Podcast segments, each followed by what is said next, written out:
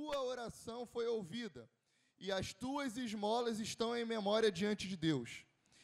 Envia, pois, a Jope e manda chamar a Simão, o que tem por sobrenome Pedro. Este está em casa de Simão, o curtidor, junto do mar, e ele vindo te falará. E logo mandarei chamar-te, e, e bem fizeste em vir. Agora, pois, estamos todos presentes diante de Deus para ouvir tudo quanto por Deus te é mandado. Versículo 34. E abrindo Pedro a boca, disse: Reconheço por verdade que Deus não faz acepção de pessoas. Você pode dizer amém por essa palavra? Você pode dizer glória a Deus por essa palavra? Amém. Irmãos, eu queria que você tomasse nota nessa noite. Se você tiver uma caneta se você for disciplinado a ponto de conseguir pegar o seu celular sem ativar os dados móveis e olhar o Instagram, olhar o jogo do seu time, eu queria te convidar a anotar aquilo que vai ser falado hoje e, mais do que isso, manter a sua Bíblia aberta, porque nós iremos passear por alguns textos. E vai ser importante você ter a sua Bíblia aberta. Nós estamos falando sobre jejum, estamos numa série de mensagens a respeito do jejum, iniciando hoje e queremos falar a, a respeito da importância do jejum para a vida do crente. Mas, sobretudo, pelo fato de estarmos no ano do reavivamento, ou buscando um poderoso avivamento, se você estudar a história da igreja e a história dos grandes avivamentos, você vai perceber que duas coisas acompanhavam os grandes homens e mulheres de Deus na, na sua jornada de busca por um poderoso avivamento. O primeiro deles, o primeiro, a primeira ação desses homens e mulheres de Deus era uma vida piedosa e íntegra de oração diante do Senhor. O segundo movimento e, e, e, ferramenta utilizada pelos grandes avivalistas era uma vida de intensa devoção e jejum diante de Deus. Então, aquilo que precede um avivamento, o que precede, o que antecede um poderoso avivamento, é uma vida de oração, lágrimas e jejum diante da presença de Deus. Por isso nós queremos inspirar a você e convidar a você que comece a passar cada vez mais tempo diante de Deus, da presença de Jesus, com jejum, oração, choro, lágrima e clamor.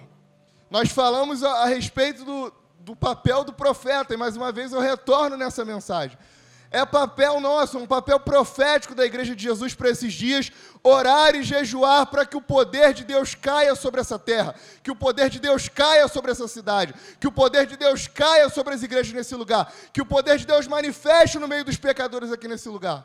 E por isso essa cidade, esse bairro, esse país, esse estado precisa ser pauta das nossas orações. Um poderoso avivamento está para acontecer nos últimos dias, porque Jesus disse que era necessário que o evangelho do reino fosse pregado em todo lugar e então viria o fim.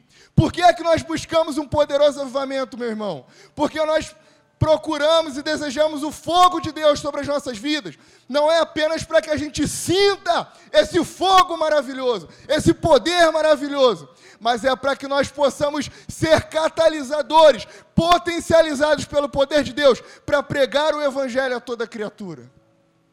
Porque é então que nós buscamos o poder de Deus, para que, empoderados pelo Espírito Santo, iremos a Jerusalém, sim, mas também em Samaria, Judéia e aos confins da terra.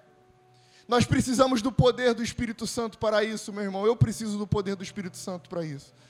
Nós precisamos desse revestimento do poder, assim como o apóstolo Paulo disse, a minha pregação. Apóstolo Paulo, talvez um homem de 1,55m, 1,60m, pequeno, mas o homem mais inteligente da sua época, disse no seu tempo: a minha pregação não consiste em palavras persuasivas, mas em demonstração de poder se for para subir e pregar, se for para falar sobre o amor de Deus, nós precisamos estar ungidos pelo poder do Espírito Santo.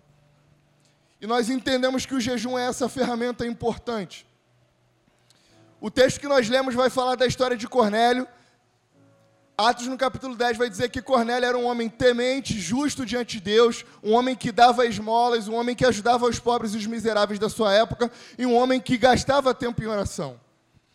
Cornélio passa por quatro dias de jejum, intenso jejum e oração. E ele diz que ao quarto dia de jejum e de oração, o anjo do Senhor aparece para ele e diz: Cornélio, manda chamar Pedro. Cornélio manda chamar Pedro, manda dois dos seus servos, seus criados, irem chamar Pedro. Vão até Pedro e dizem a Pedro aquilo que, que o seu senhor Cornélio havia dito. O Espírito Santo, naquele momento, testifica com Pedro a mensagem que ele havia falado com Cornélio, e Pedro decide caminhar com esses senhores para a casa de Cornélio, porque algo poderoso estava para acontecer naquela cidade, naquele lugar, naquela casa, naquela família. Mas Cornélio foi sensível ao Espírito Santo, porque estava em dias, em lágrimas, jejum, clamor e oração diante de Deus. Pedro recebe uma visão, essa mensagem todo mundo conhece, essa história todo mundo conhece. Ele vê um lenço, o Senhor fala, mata e come. E naquela mensagem o Senhor estava dizendo que, olha a importância de Cornélio para aquele momento, que ele estava purificando aquilo que os judeus consideravam como impuro. Através de Cornélio, meus irmãos, o evangelho de Jesus passa a ser pregado para nós que somos gentios. Porque se dependesse do contexto judaico, a pregação do evangelho seria contida em Judéia e Samaria, mas nos confins da terra por meio dos judeus que estivessem perdidos nos confins da terra. Mas por meio da vida de Cornélio, o Espírito Santo leva Simão, que é Pedro, até a casa de Cornélio, e o Espírito Santo cai sobre aquela casa, cai sobre aqueles gentios. E nós somos recebidos nessa nova aliança.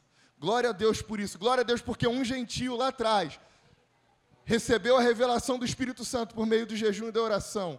E foi uma ferramenta de Deus para trazer um poderoso avivamento para sua casa. Eu quero, irmão, ser uma ferramenta de Deus para que Deus derrame um poderoso avivamento sobre a minha casa, sobre a minha família, sobre a minha igreja, sobre o meu trabalho, sobre onde eu estiver. Você quer ser um homem ou uma mulher de Deus, ao qual Deus pode levantar para derramar um poderoso avivamento nesses próximos dias? Aleluia! Eu quero ser esse homem de Deus. Irmãos, o jejum, ele começa como uma prática do Antigo Testamento. A Bíblia vai chamar o jejum de dois termos. O primeiro deles é o dia da expiação.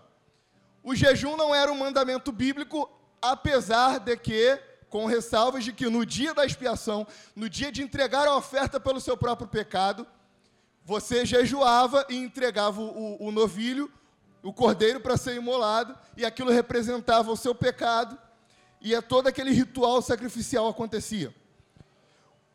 O profeta Jeremias vai chamar de o dia da expiação também de o dia do jejum. Nós vemos a ordenança e a prática do jejum como uma ordenança apenas no contexto de, de sacrifício e de expiação. Apesar disso, é prática dos homens e mulheres de Deus no Antigo Testamento o jejum, a prática do jejum. Daniel jejuou, Ana jejuou, Davi jejuou, Moisés jejuou. Tantos homens e mulheres de Deus ao decorrer da história jejuaram e aguardaram o, o, a manifestação, a iluminação e o esclarecimento do Espírito Santo para os seus dias. Mas, por conta de uma teologia que veio surgindo a, a partir do iluminismo, a partir de uma ideia que a gente, a gente se desfez, a gente se desvencilhou da Igreja Católica, nos tornamos agora protestantes, o crescimento do movimento protestante, e aí nós começamos a assimilar aquilo que é a graça. E algumas pessoas, por entender, por não entenderem de maneira sólida a respeito da graça, começou a abandonar certa, certas práticas que fazem parte da nossa vida cristã, que fazem parte da nossa devoção, da nossa espiritualidade, que não compram a Deus, mas que sim fortalecem a nossa alma, o nosso espírito, para mortificarmos a nossa carne. E uma dessas ferramentas é o jejum. A primeira coisa que eu quero te falar nessa noite, meu irmão, é que o jejum ele é uma prática do Novo Testamento, e eu acabei de te provar isso lendo o versículo 34 do capítulo 10. Cornélio estava jejuando. E Jesus já tinha morrido. Então essa não era apenas uma prática para aquele tempo. Jesus morreu e ressuscitou, e Cornélio continuou jejuando. Jesus morreu, ressuscitou, se mostrou à igreja, e Cornélio viveu praticando uma vida de jejum e de oração. Vamos a, uma outra, a um outro exemplo disso. Abra sua Bíblia em Mateus capítulo 9, versículo 15. Mateus capítulo 9, versículo, versículo 15. Diz assim: Podem porventura andar tristes os filhos das bodas enquanto o esposo está com eles?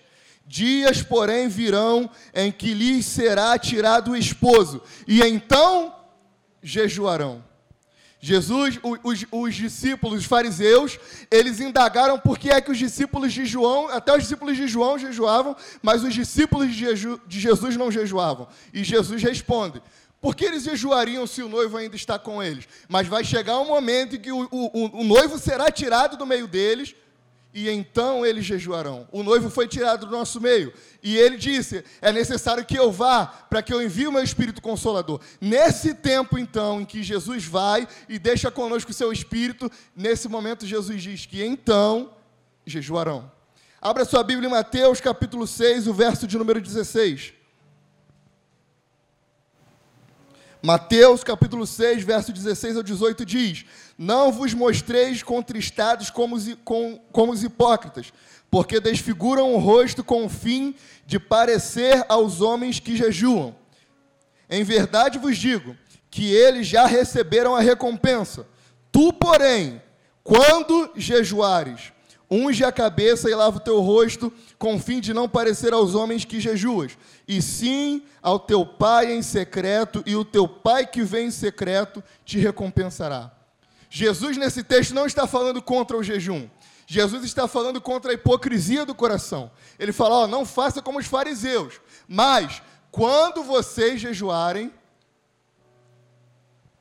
lavem o rosto, põe a melhor roupa, Põe o perfume que o Emerson colocou lá no status que ganhou de aniversário. Coloca a, a melhor camisa polo. Coloca a sua melhor calça. Coloca a sua melhor roupa. E sai. E vai fazer as coisas como se nada, como se ninguém, como se você não estivesse sofrendo.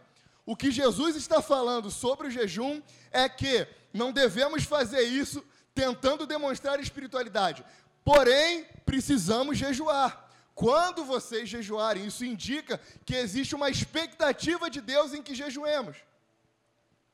Nós precisamos viver uma vida de intenso jejum e de oração diante da presença de Jesus.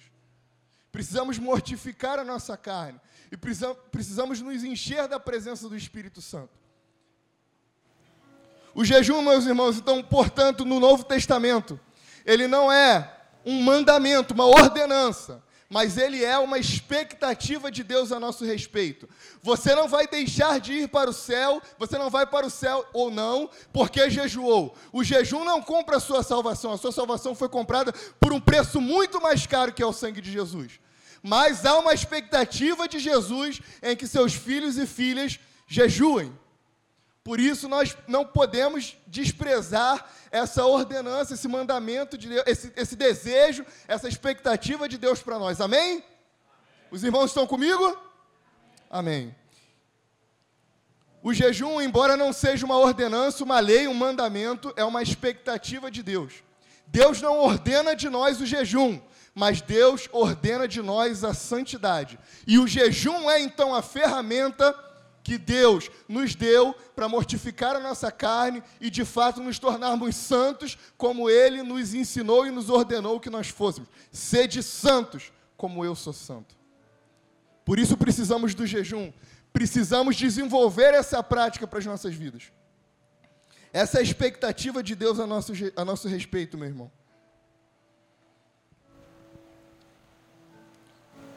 E aí eu quero falar com vocês a respeito dos tipos de jejum. A gente vai, vai começar por aí. O primeiro tipo de jejum é o jejum parcial. Abra sua Bíblia em Daniel, capítulo 10, versículo 3.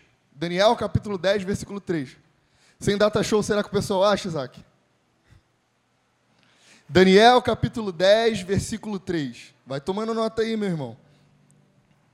Alimento desejável não comi nem carne nem vinho entraram na minha boca, nem me ungi com unguento, até que se cumpriram as três semanas. O texto de Daniel vai falar que o primeiro modelo de, de jejum apresentado por Daniel é o modelo de um jejum parcial. Daniel decide não se alimentar com as iguarias do rei. Ele passa a comer apenas legumes, não toma vinho, não bebe qualquer outra bebida, e ele fala que ele não come os manjares desejáveis. Engraçado que uma vez alguém contou que estava fazendo jejum de legumes. E aí falou, pastor, estou fazendo um jejum de Daniel, 21 dias de legumes. E aí esse pastor perguntou para essa pessoa, o que, que você tem comido? E esse, essa pessoa responde para o seu pastor, eu tenho comido batata frita. E aí o pastor responde para ela, mas isso não seriam os manjares desejáveis? Daniel, ele, ele decide não se contaminar com aquilo que, que aquela, aquela sociedade estava comendo. Ele negocia com o eunuco, com o chefe dos eunucos, e a palavra de Deus vai dizer que ao, ao, passar dos dias, Daniel estava mais robusto, mais forte, mais gordo do que todos aqueles homens. E a, a, e a partir daquele momento, ele começa a passar cada vez mais tempo em jejum e em consagração diante da presença de Deus. Eu creio, irmãos, que quando você começar a jejuar, embora a sua carne sinta falta, porque o alimento é necessário, o seu espírito será fortalecido por Jesus. Eu acredito nisso que quando você jejuar, quando você orar, você vai entrar em um nível de tanta sensibilidade espiritual, de tanta, de tanta clareza espiritual, que o Espírito Santo vai começar a te revelar coisas que você pediu a ele anos atrás e você não estava atento para ouvir aquilo que ele estava falando. Mas ouvidos espirituais serão abertos nessa noite. Olhos espirituais serão abertos nessa noite. Quanta gente brigando com armas humanas contra contra espíritos, contra inimigos espirituais, contra principados e contra potestades. Troque as suas armas nessa noite. É noite de lutar contra principados e potestades usando armas espirituais. Você quer lutar contra a depressão, contra a crise de ansiedade, contra a pornografia, contra o adultério, com armas naturais. Tome nessa noite o escudo, a espada, se fortaleça em Jesus. Nós precisamos disso, meus irmãos. Nós precisamos lutar contra o Satanás, contra arma, com armas espirituais. Como é que você quer de, de, derrotar o inimigo da sua alma com armas naturais, com armas humanas? Com a força do argumento. Vai para o jejum e para a oração. Vai para o clamor, vai para as súplicas, vai para as lágrimas. Nós temos essa ferramenta de Deus a nosso favor, amém? Esse é o primeiro tipo de jejum. Embora essa seja uma, uma prática de Daniel, o livro de Daniel vai dizer que Daniel também faz outros tipos de jejum, como o jejum é, comum ou jejum total, como a gente vai ver mais para frente. Mas o primeiro modelo de jejum que você precisa guardar aí é o jejum de Daniel: comer legumes e não beber nada que não fosse água. Ele comeu, ah, comeu por 21 dias legumes e bebeu água, nada mais. E a palavra de Deus fala que no 21 dia, o espírito de Daniel começa a se fortalecer. O segundo tipo de jejum, Atos capítulo 9, versículo 9. Jejum total fala que por três dias o apóstolo Paulo não comeu e nem bebeu coisa alguma. Esse é o jejum de Nínive. Se você abrir a sua Bíblia em Jonas, o profeta Jonas vai pregar uma mensagem de denúncia contra Nínive, e o rei de Nínive diz que não jejuare, nós jejuaremos, não comeremos e nem beberemos, porque precisamos do favor de Deus e a misericórdia de Deus a, a, em nossa direção. E a, o texto vai falar que eles não comem, não bebem, as crianças não comem nem bebem, os animais não comem nem bebem, as mulheres e homens não comem nem bebem, e o favor de Deus vai em direção a Nínive, e Deus é compassivo com aquela cidade. Embora esse seja um mandamento bíblico, seja uma, uma. Temos alguns exemplos bíblicos de jejum total, esse é um jejum perigoso. Ficar sem água é bem perigoso. Algumas pessoas fazem isso e algumas pessoas intencionalmente até morrem de desidratação.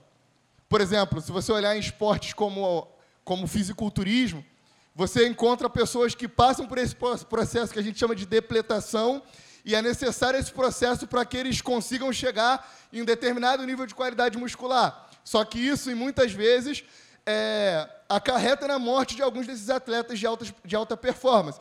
Por isso, a ciência hoje não recomenda que você faça jejum de água por mais de três dias. Daniel jejuou, mas ele continuou bebendo água. Mas em Nínive, o povo de Nínive, Esther, diante do rei Assuero, cortou água, cortou qualquer alimento, até que o favor de Deus viesse em direção ao povo de Israel.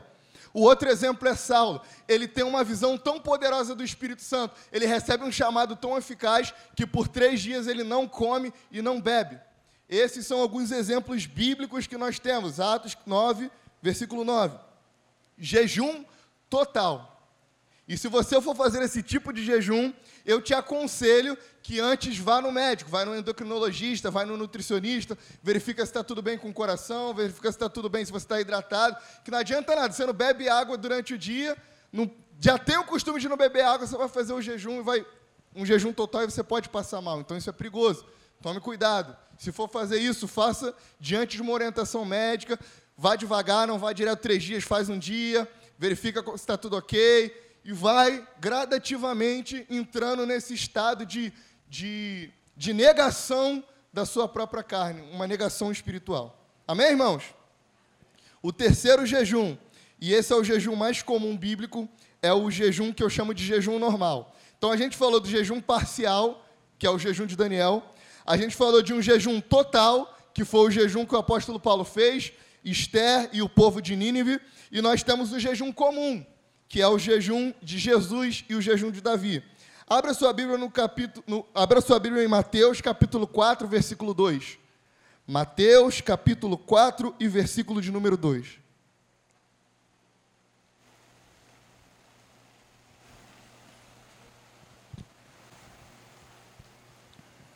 Diz assim, Mateus 4, 2: E tendo jejuado 40 dias e 40 noites, depois teve fome. O texto não diz que Jesus teve sede, mas diz que ele teve fome. Então, subentende-se que o jejum que Jesus fez, embora ele estivesse no deserto, foi um jejum de comida. Mas existem algumas, alguns relatos de homens que sobrenaturalmente fizeram jejum por muitos e muitos dias de comida e bebida. Humanamente isso é impossível, meu irmão. Moisés ficou lá 40 dias naquele monte, não comeu e não bebeu, mas foi uma, uma situação sobrenatural.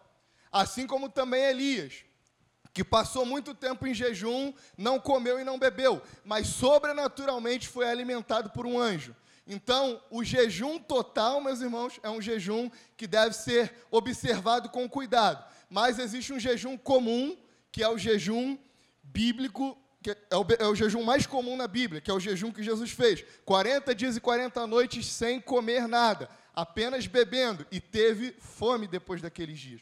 Esse é o mesmo jejum que Davi faz quando ele ouve do profeta que o seu filho vai morrer, e ele se põe em panos de saco e, e não come nada, e fica ali naquele jejum parcial, até que ele percebe que o favor de Deus não viria na sua direção, então ele decide voltar a comer. Então, esse, esses são as práticas de jejum comum que nós temos. Primeiro, o jejum de Daniel. Segundo, o jejum total, o jejum do apóstolo Paulo, Nínive também, o jejum de Esther. E terceiro, o jejum mais comum, que é o, je, o jejum bíblico que nós vemos, que é o jejum que Jesus fez, o jejum que Davi fez, o jejum que Ana fez e tantos outros homens e mulheres na história da igreja fizeram. Amém? Irmãos, é possível jejuar 20, 30, 40 dias, sem, ficar 20, 30, 40 dias sem comer, apenas bebendo? É possível. Mas eu não te aconselho que faça isso sem um comando espiritual de Deus. Eu posso citar alguns homens e mulheres da história da igreja que fizeram esse tipo de jejum. Robert Tom, O Vinho Novo é Melhor. É um, é um grande livro que eu te encorajo a comprar. Um outro homem de Deus que fez. Paul Yong-Shu mais de 40 dias de intenso jejum apenas bebendo água. É possível de ser feito sim, mas teste primeiro, verifique primeiro, diante dos médicos, as suas condições humanas, é, se é favorável entrar nessa intensidade de jejum e oração. Mas faça, irmão, não desanime. Faça jejum. Hoje eu não vou almoçar e nem jantar. Amanhã, hum, vou iniciar o jejum aqui no almoço e só vou retornar amanhã. Ou muitas vezes, um conselho que eu te dou: comece a fazer um jejum e não estipule quando é que você, quando é que você vai terminar. Porque Deus fala que nós, não devemos, que nós devemos pagar os votos que a gente fez. Por isso, inicie um jejum e fala: Senhor, eu vou na dispensação do seu espírito, até onde eu aguentar, se eu não tiver que interromper por uma questão muito importante, vai jejuando, meu irmão, até, até, até você entender que você aguenta, vai até onde você consegue. E aí, poxa, glória a Deus, na semana seguinte, no, no mês seguinte, volte a fazer e tente, e tente fazer por mais tempo, mas gaste tempo na presença do Senhor em jejum e oração, amém? Nós precisamos intensificar essa prática nos nossos dias. E eu quero te encorajar a fazer isso. Nós vamos ver muitos exemplos ainda aqui hoje de homens e mulheres que fizeram isso e que foram intencionalmente impactados pelo Espírito Santo. Por que é que nós devemos jejuar, meus irmãos? Acho que o primeiro motivo deles, e mais óbvio, é que Jesus, Jesus jejuou. Ó, quase um trava-língua, né? Jesus jejuou. Se Jesus jejuou, quem somos nós para não jejuarmos? Se Jesus orou, quem somos nós para não orarmos? Se Jesus dependeu do Espírito Santo, quem somos nós para não dependermos do Espírito Santo? Se Jesus procurou o jejum e a oração no momento que foi tentado, quem somos nós para tentar lutar com armas naturais contra aquilo que o próprio Jesus usou, que é o jejum e a oração? A luta contra armas e inimigos espirituais. Inimigos e armas espirituais precisam ser derrotados com armas espirituais. Amém? Amém, irmãos? Amém. Amém. Glória a Jesus. O jejum é um meio que nós nos consagramos para recebermos o direcionamento, diga direcionamento. É um meio para recebermos autoridade, diga autoridade. E é um meio para recebermos poder, diga poder. Poder do Espírito Santo. Direcionamento, autoridade e poder do Espírito Santo. Vamos olhar isso aqui no texto? Marcos capítulo 2, verso de número 22.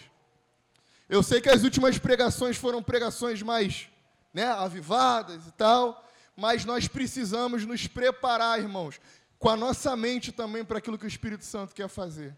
Nós estamos estar, precisamos estar prontos nós precisamos desejar isso intensamente. Quando o Espírito de Deus derramar o seu fogo, o seu poder, a sua presença sobre as nossas vidas, nós não podemos ser pegos de surpresa. Nós temos que estar, Senhor, eis-me aqui, eis-me aqui, eis-me aqui. Envia-me a mim, envia-me a mim, envia-me a mim.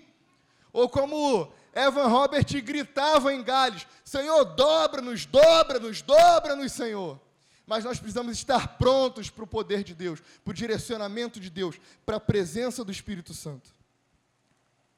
E ninguém deita vinho novo em odres velhos.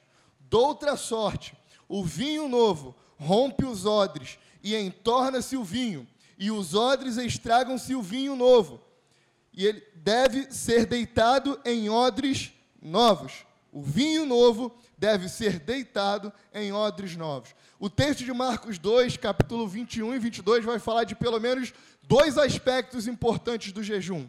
O primeiro aspecto do jejum é a mortificação da carne.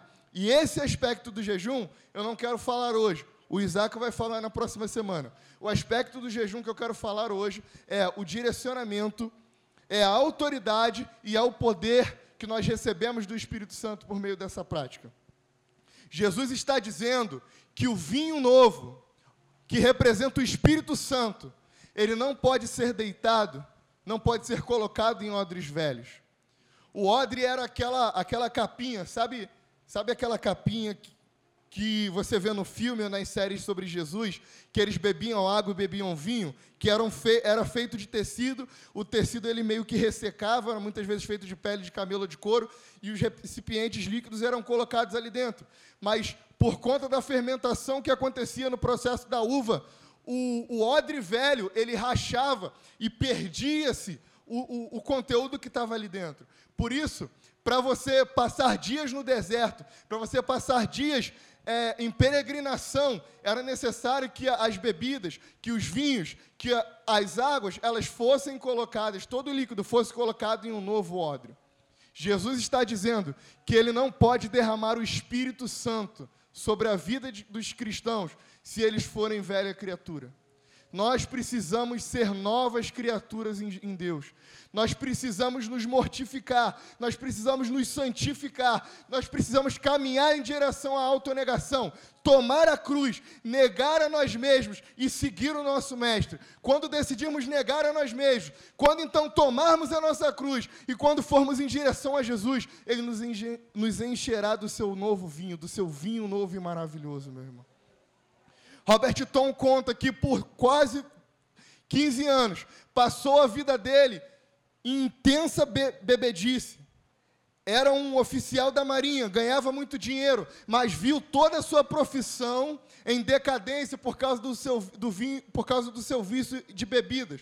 Mas ele conta que um dia, uma senhora que nem sabia falar direito entrou na sua casa e disse: Robert, se ajoelhe nesse momento. Ele não entendeu nada e decidiu se ajoelhar. Ela colocou as mãos sobre a cabeça de Robert e naquele momento o vinho novo do Senhor foi derramado sobre a cabeça de Robert. Nunca mais ele botou uma gota de álcool na sua boca. Ele foi cheio do Espírito Santo naquele momento e foi usado no século XX para curar milhares de pessoas. O vinho novo, irmãos, quer te pegar nessa noite. O Senhor quer te tocar nessa noite, quer te chamar para uma nova estação com Ele. Mas Ele não vai fazer isso se você permanecer nas velhas práticas. Ele não vai fazer isso se você não estiver disponível. Se você não for um novo odre, se você não estiver se consagrando, se você não estiver em, em intensa oração e intenso jejum. Uma coisa é a salvação, porque a salvação, meus irmãos, soberania de Deus, vontade de Deus, mérito de Deus. Outra coisa é o poder de Deus. Isaías vai falar que a terra seca, ela precisa esperar pela chuva, ela precisa querer a chuva, e nós precisamos querer a chuva do Espírito Santo.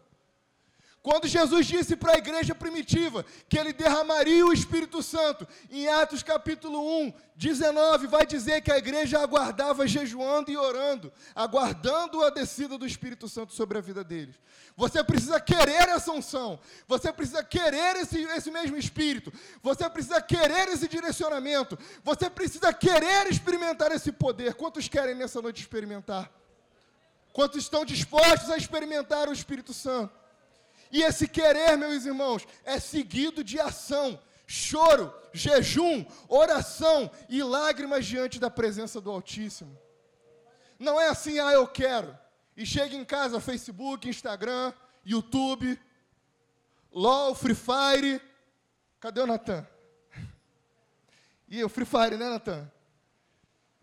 Nós precisamos reagir da maneira como nós queremos nós precisamos nos comportar de maneira que demonstre a Jesus que nós ansiamos por esse vinho novo sendo derramado sobre as nossas vidas.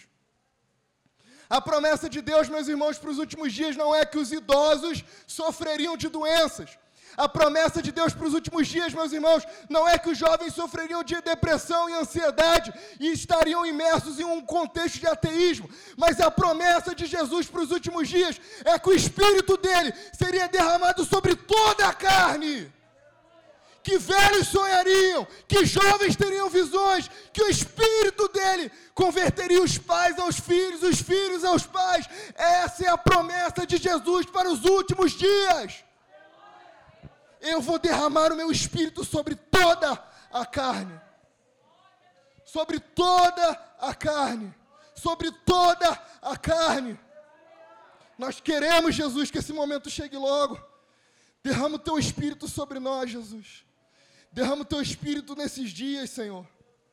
Nós queremos, Espírito Santo, nós queremos, Espírito Santo.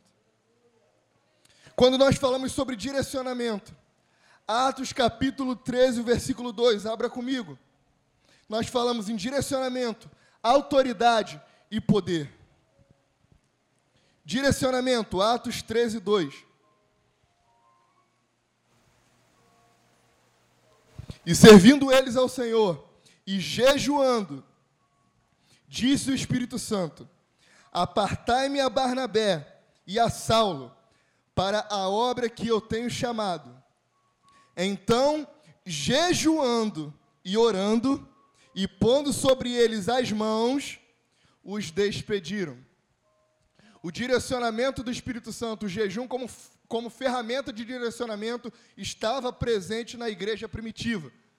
Os apóstolos de Jesus não ousavam levantar um diácono, um presbítero, um evangelista, qualquer pessoa que fosse para trabalhar no meio da igreja, ou levar o evangelho de Jesus sem antes buscar em jejum e oração o direcionamento do Espírito Santo.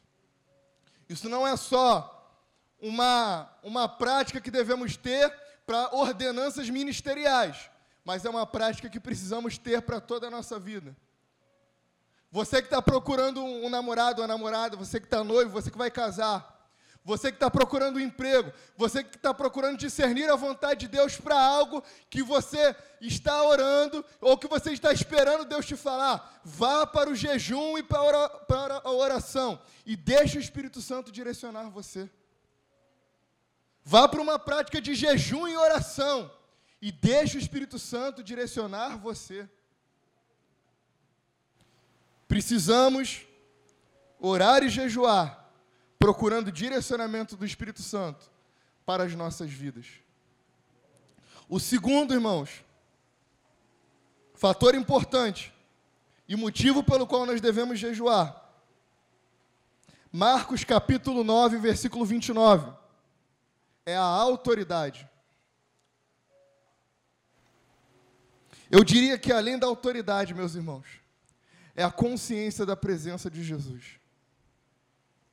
E disse-lhes: Esta casta não pode sair com coisa alguma, a não ser com oração e jejum. Entenda uma coisa: trouxeram uma criança, um menino, que estava sofrendo maus tratos por meio de Satanás, por meio dos demônios. Aqueles discípulos não puderam expulsar aquele demônio e perguntaram a Jesus: qual é o motivo pelo qual nós não podemos expulsar? E Jesus responde para eles: não é a falta de oração e de jejum. Jesus responde para eles: é por causa da vossa incredulidade. E aí, em seguida, Jesus diz para esse, esses discípulos: porque esta casta não sai senão com jejum e com oração. O jejum e a oração são meios de Deus para nos tornarmos conscientes da presença de Jesus. Porque quando você está jejuando, meu irmão, quando você está com fome, você está dizendo para a sua própria carne: você quer ser alimentada, né? Mas esse é o momento de ser alimentado pelo Altíssimo. Você quer comer, não é? Você quer beber, não é? Mas nesse momento eu digo não para você e digo sim para o meu Senhor. Quando nós fazemos isso, o nosso íntimo se enche de fé. Nesse momento que o nosso íntimo se enche de fé, nós somos dotados de uma autoridade de Jesus para expulsar demônios, para dizer saia para principados e potestades. Você quer mais um texto? Daniel capítulo 10, versículo 13. O texto que nós acabamos de ler fala sobre isso. Daniel diz que se sentiu doente. E por 21 dias ou três semanas, ele decidiu jejuar. Mas ele estava se sentindo doente, sabe? Mal, triste. Algumas pessoas vão dizer, Daniel, por muito tempo, por alguns dias eu me senti triste. E por causa disso eu decidi jejuar. Até que o final do capítulo 10 vai dizer que ele recebe a revelação de Deus para aquele tempo, para aquela sociedade, a visão que deveria ser dita para aquele rei. Mas no momento que ele estava recebendo a revelação de Deus, um principado, uma potestade, se colocou diante dele e impediu que ele continuasse recebendo a mensagem que ele estava recebendo. E ele diz que foi então que o anjo Miguel, o arcanjo Miguel, apareceu e protegeu ele e permitiu que ele continuasse recebendo a mensagem que ele estava recebendo. Daniel sentiu algo estranho no seu espírito e decidiu lutar com armas espirituais contra inimigos espirituais. Deixa eu te contar uma coisa. O ano de 2020 foi o pior ano da minha vida. Tudo deu errado. Família, trabalho, sonhos, planejamentos, projetos. E por onde eu passava, o Senhor dizia que existia uma batalha espiritual intensa acontecendo mas os meus olhos espirituais não estavam abertos. E eu tentava lutar com ar, usando armas naturais contra principados e potestades. Até que um dia, Deus usou a minha mãe e falou para mim assim: você precisa jejuar, você precisa orar para lutar com armas espirituais contra inimigos espirituais. Quando eu decidi fazer isso, meus irmãos, eu lembro que eu estava na sala da minha casa. Todas as sextas-feiras a minha família se reunia para orar. E naquele dia, peculiarmente, especificamente naquele dia, a minha mãe me chamou para orar por mais tempo. Estava naquela sala apenas eu e minha mãe orando. O Espírito de Deus desceu sobre aquele lugar, como nunca antes havia descido sobre a minha casa. A glória de Jesus preenchia aquela sala. E eu só conseguia tremer diante da presença de Jesus. Eu fui tomado pelo Espírito Santo numa língua espiritual. E eu sentia, eu ouvia, e eu falava, e eu dava ordens ao mundo espiritual. O Espírito Santo naquele dia me tomou para, em autoridade, repreender principados e potestades que estavam atuando contra a minha casa e contra a minha família. Desde aquele dia, todas as coisas foram revertidas para a glória de Deus. Tem algo acontecendo na tua casa, na tua família, no teu trabalho, comece a lutar com armas espirituais contra principados e potestades. Diga não, demônio, aqui não, na minha casa não, na minha família não, no meu ministério não. Século 20, T.L. Osborne, você pode procurar no YouTube, um dos maiores televangelistas de cura. A história diz que quando ele entrava no país, ele era tão cheio do Espírito Santo, meus irmãos, que onde ele tocava as pessoas eram curadas pelo Espírito Santo. E ele falava assim: Senhor, eu não posso tocar em todo mundo, por isso, eu vou parar de tocar nas pessoas para que elas sejam curadas. E eu vou começar apenas orar e ministrar de longe para que elas sejam curadas. E quando T.L. Osborne pegava o microfone e falava: Senhor Jesus, ministra sobre essa igreja. As pessoas eram tomadas pelo Espírito Santo. E a história vai dizer que quando ele descia do avião, ele pulava: Diabo, eu cheguei! E esse país é pequeno demais para nós dois.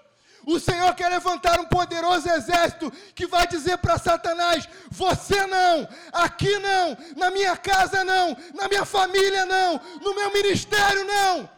Eu te repreendo em nome de Jesus. Mas nós precisamos lutar com armas espirituais. Jejuar, orar, clamar, intensificar, meu irmão essa apatia espiritual, essa mornidão. Jesus te chamando há muito tempo para um ministério, para um pastorado, para uma liderança, para influenciar uma geração. E você não consegue sair dessa apatia, dessa mornidão espiritual. O Senhor está te levantando nessa noite dizendo: ore, jejue, busque a minha presença e resista ao diabo, e ele fugirá de você. Vamos buscar a presença do Altíssimo, meus irmãos. O terceiro e último motivo é o poder de Deus. Um outro texto. Atos capítulo 19, versículo 15. O apóstolo Paulo estava ministrando sobre um lugar, sobre uma cidade pessoas estavam sendo curadas e tocadas pelo Espírito Santo. Alguns judeus que praticavam exorcismo decidiram expulsar demônios que estavam se manifestando e diziam: Que o Deus de Paulo te repreenda, que o Jesus de Paulo te repreenda.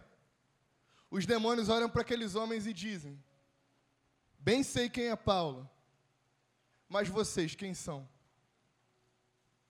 Eu sei quem Paulo é. Eu sei quem é o Deus de Paulo. Mas e vocês? Quem vocês são? Quem nós somos, meus irmãos, no mundo espiritual? Quem é que nós somos no mundo espiritual? Que quando Satanás pensa em entrar na nossa casa, na nossa família, no nosso casamento, ele pensa duas vezes, fala: "Não, aqui eu não posso. Aqui eu não consigo, aqui eu não tenho brecha". Quem somos nós no mundo espiritual? O apóstolo Tiago vai longe, ele fala assim: Você crê em Deus? Top. Versão Gabriel. Crê em Deus? Maneiraço. Até os demônios creem e tremem diante de Deus. Mas e vocês? Quem vocês são? O Senhor quer nos levar a um nível de autoridade espiritual, irmãos. Para onde a nossa presença chegar, o inferno comece a recuar. Só de nós chegarmos em um lugar. George Whitefield entrou naquela fábrica, mais de 3 mil funcionários. As pessoas riam da maneira como ele se vestia, como ele abriu o livro sagrado. Mas quando ele fechou os olhos e estendeu as mãos para os céus, a nuvem da glória de Deus repousou sobre aquele lugar. Em uma só noite, 3 mil almas convertidas pelo poder do Espírito Santo. Eu quero essa presença, essa autoridade, esse poder, esse direcionamento do Espírito Santo.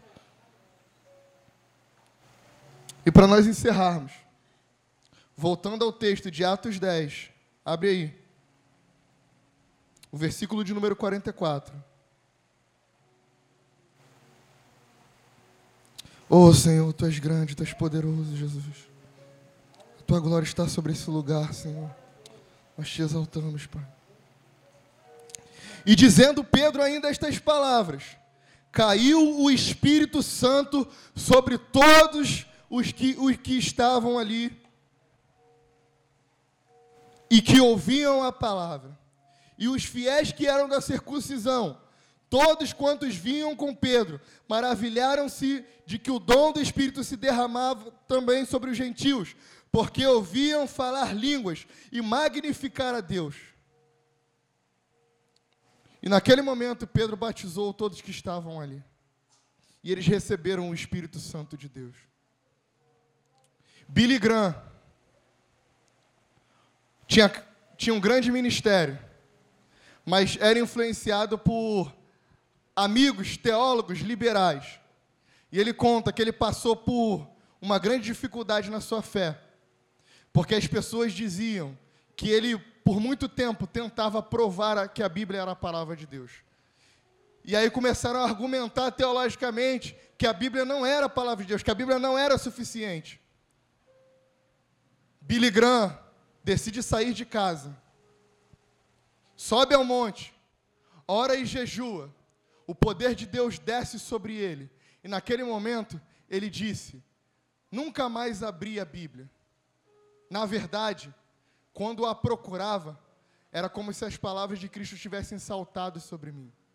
Nunca mais procurei a Bíblia no sentido de tentar provar que ela era a palavra de Deus, eu simplesmente recebi a autoridade que esse livro que esse livro tinha e concebi em mim, essa é a palavra de Deus. E nunca mais tentei provar aos homens, apenas decidi pregar o evangelho. E quando fiz isso, as almas vinham em direção ao Calvário.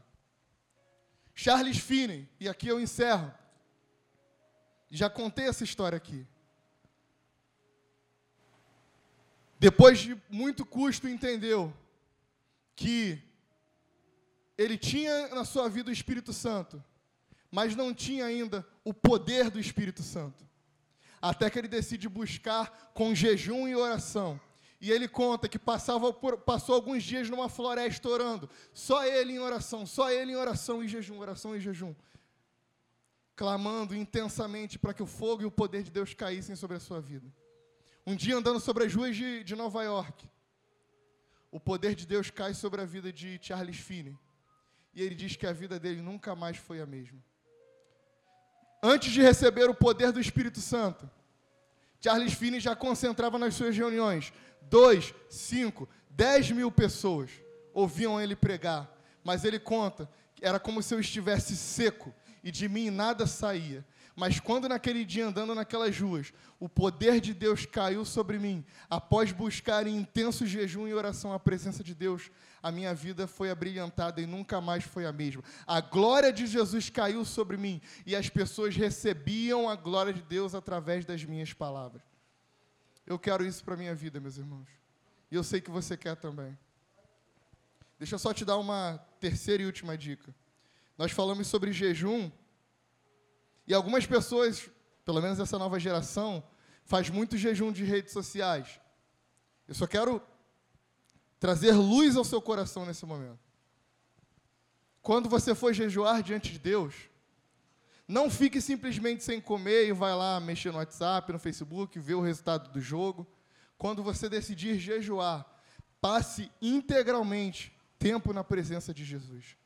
Ah, mas eu tenho que arrumar a casa. Arrume glorificando a Deus, coloque um louvor para tocar, ouça uma pregação, mas não existe a possibilidade de jejuarmos e fazermos qualquer outra coisa senão uma necessidade. Ah, eu preciso trabalhar. Tudo bem, trabalhe em jejum.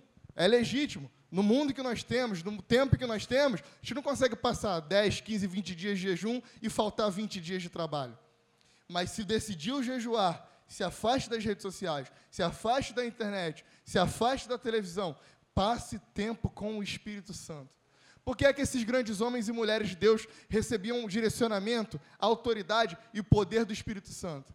É porque eles decidiram calar as outras vozes que estavam falando e tomando a sua atenção. Por que é que muitas vezes Jesus não fala nos nossos dias? Nós não sentimos Deus, que Deus está falando conosco. Porque a voz da televisão está ligada. Porque a voz da, da notificação do WhatsApp está ligada. Porque a voz da notificação do Instagram está ligada. Feche-se para o mundo e abra-se para Deus. E deixe Ele falar ao seu coração. Eu quero fazer um convite especial aqui nessa noite. Se essa palavra faz sentido para você, e se você está comprometido a passar os próximos dias jejuando, se você está fazendo isso e, e, se, e, está se sentindo encorajado a permanecer a fazer isso, eu quero te chamar aqui na frente para nós orarmos juntos.